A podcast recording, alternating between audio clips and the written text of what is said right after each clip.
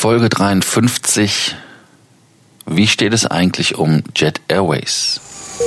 Welcome to the Frequent Traveler Circle podcast. Always travel better. Put your seat into an upright position and fasten your seatbelt as your pilots Lars and Johannes are going to fly you through the world of miles, points, and status. Ja, gerade in Abu Dhabi angekommen mit Etihad aus Minsk. Äh, geht ja weiter bei meinem Trip nach Phuket und dann vom Bangkok wieder zurück mit der Etihad. Äh, ich habe ja meine Meilen, die ich bei Etihad habe, geplündert, äh, damit ich äh, da etwas beruhigter schlafen kann, weil wenn man sich bei Etihad das Ganze anguckt, dann sieht das doch schon so aus, als ob da äh, ja nicht ganz Endzeitstimmung ist, aber es geht zumindest nicht mehr aufwärts, sondern es geht ganz klar bergab.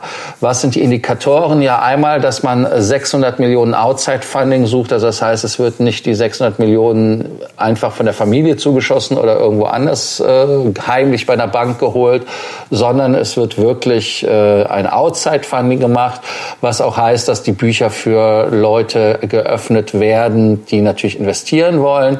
Dann als nächste Indikatorengeschichte ist natürlich, nachdem nachdem eine Beteiligung nach der anderen sittig macht. Wir erinnern uns alle an Air Berlin, wir erinnern uns äh, an die Probleme bei Alitalia, Air Serbia. Äh, der neueste Pleitekandidat ist Jet Airways, die ja auch äh, die neuesten äh, Gerüchten zufolge nicht nur Zahlungsschwierigkeiten hat, die äh, händelbar sind, sondern wirklich Zahlungsschwierigkeiten hat, die problematisch sind, weil es wurde ja zum Beispiel ein Flug ähm, das Flugzeug, äh, also der Flug wurde selber gecancelt, weil das Flugzeug äh, von dem äh, Kollegen, die da die Rechnung nicht bezahlt hatten, einfach ja an die Kette gelegt worden. Gepfändet ist der Fachbegriff, das war das, was ich suchte. Ähm, dann äh, die nächste Geschichte ist, Etihad hatte 124 Flugzeuge, ist jetzt bei unter 100 angekommen, hat äh, Bestellungen storniert. Äh, ja, also es sieht einfach nicht rosig aus und äh, da sind wir gerade dran am überlegen mit äh, Jet Airways, Johannes, wie geht's da weiter deiner Einschätzung nach? Ja, also das sieht meiner Meinung nach mittlerweile absolut dramatisch aus.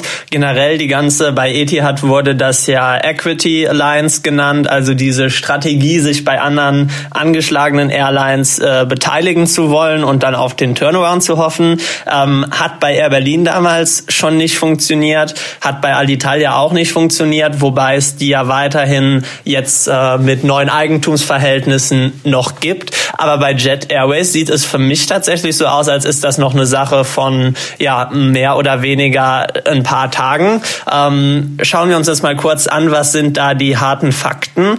90 Prozent der ursprünglichen Flotte, die ja ziemlich groß war, fliegt mittlerweile nicht mehr. Die Flugzeuge stehen am Boden. Die Leasinggeber sind nicht länger bereit, ähm, Jet Airways die Flugzeuge zur Verfügung zu stellen. Ganz einfach, weil sie ähm, sagen, wir sehen da kaum eine Chance, bei den derzeitigen Verhältnissen unser Geld nochmal zurückzubekommen. Also die Airline ist echt am Limit. Ähm, dem einen oder anderen hier in Europa mag Jet Airways jetzt gar nicht so bekannt sein, aber es ist tatsächlich eine große und ähm, eigentlich auch respektable Airline in Indien. 120 20 Flugzeuge, ähm, relativ große Langstreckenoperationen. Ähm, wenn ich mich richtig erinnere, im europäischen Streckennetz haben wir einmal Amsterdam und ähm, London auch unter anderem, was angeflogen wird.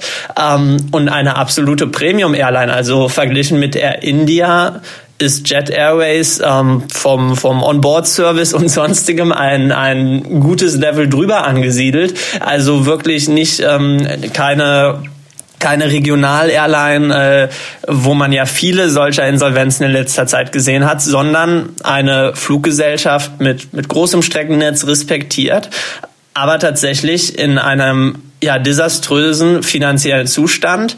Wie kam es dazu? Die Airline hat über die letzten Jahre im Prinzip kontinuierlich Verluste geschrieben, ähm, Schulden aufgebaut, dann wurden, wurden da so ein paar kosmetische Operationen gemacht, um das Ganze ähm, nochmal besser aussehen zu lassen. Zum Beispiel wurden die drei Slots, die die Airline in London Heathrow hat, ähm, können wir auch mal einen Podcast zu machen, das ist ein ganz interessantes Thema. Diese Slots sind unglaublich wertvoll, weil letzten Endes ist ja in Heathrow keine weiteren Slots gibt. Der Flughafen ist vollkommen ausgelastet. Man hat diese Slots an Etihad, also mehr oder weniger die Muttergesellschaft, verkauft und dann zurückgeleast, um einfach da nochmal kurzfristig Geld zu bekommen. Äh, das ganze Prozedere kennen wir zum Beispiel von der Air Berlin, wo ja dann Top Bonus als Kundenbindungsprogramm auch an Etihad verkauft wurde, um Geld zu bekommen. Und jetzt sieht man eben, die Airline hat kaum noch eigene Substanz und das, was sie eben geleast hat oder sonstiges, das will ihr jetzt keiner mehr geben. Also die Frage ist, wenn jetzt nicht bald ähm, eine Geldspritze kommt, in Indien stehen Wahlen an, von daher vielleicht auch ein Politikum, nochmal ein günstiger Faktor für Jet Airways, äh, sehe ich da keine Perspektive mehr. Siehst du das anders, Lars? Nein, äh, in dem Fall bin ich ausnahmsweise deiner Meinung. Äh, Jet Airways äh, ist eine Fluggesellschaft mit Reputation und das war eine der Veranstaltungen, wo ich eigentlich davon ausgegangen bin, dass das zumindest kein totes Investment war von Etihad. Aber wie du bereits sagtest, man hat ja schon äh, früh angefangen, 2013 glaube ich war das, mit dem Slot in Heathrow 70 Millionen Dollar verkauft an Etihad. Etihad hat das zurückgeleast an, an Jet Airways. Ähm, das sind eigentlich in der Tat Indikatoren dafür, dass da händeringend nach Geld und Kapital gesucht wird.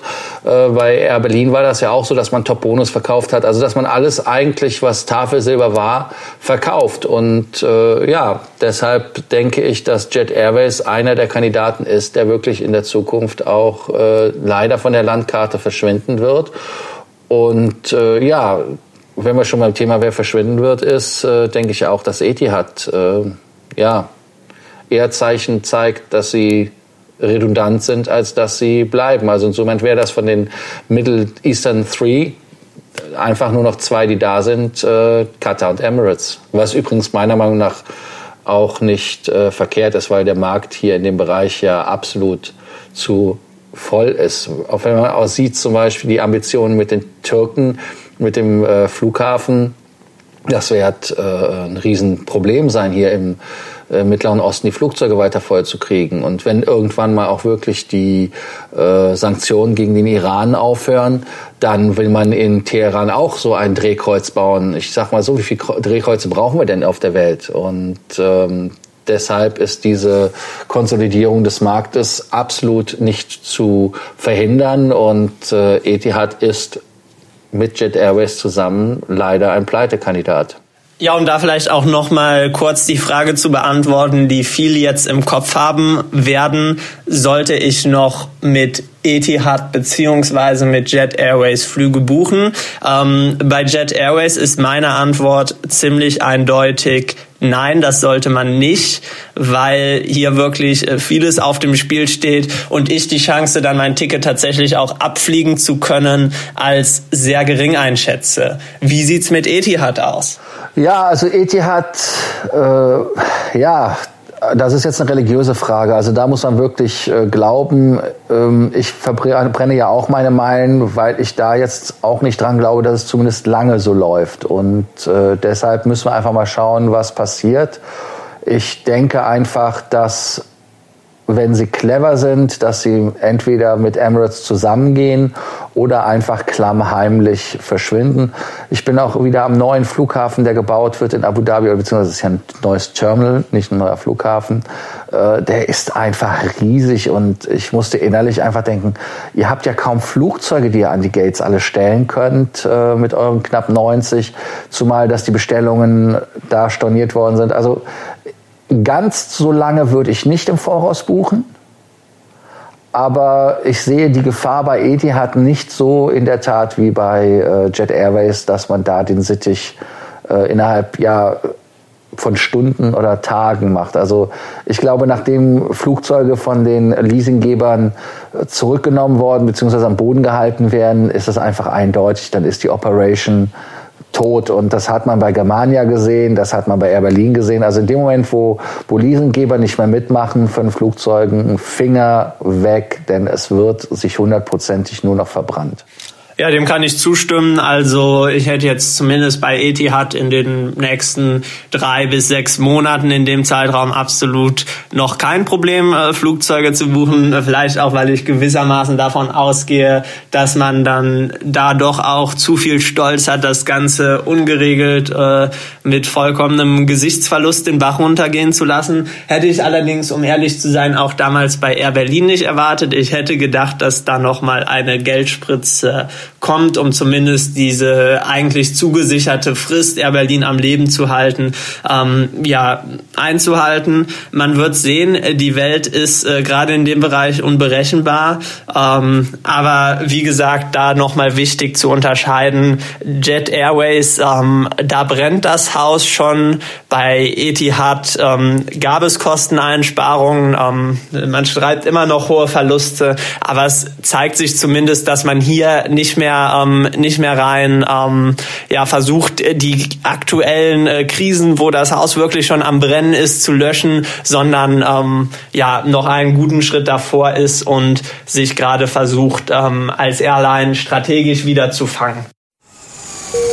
Thank you for listening to our podcast, Frequent Traveler Circle. Always travel better. Frequent Traveler Circle offers world class travel consulting to help you get the most out of your travel. Find out more about our membership options at www.ftcircle.com.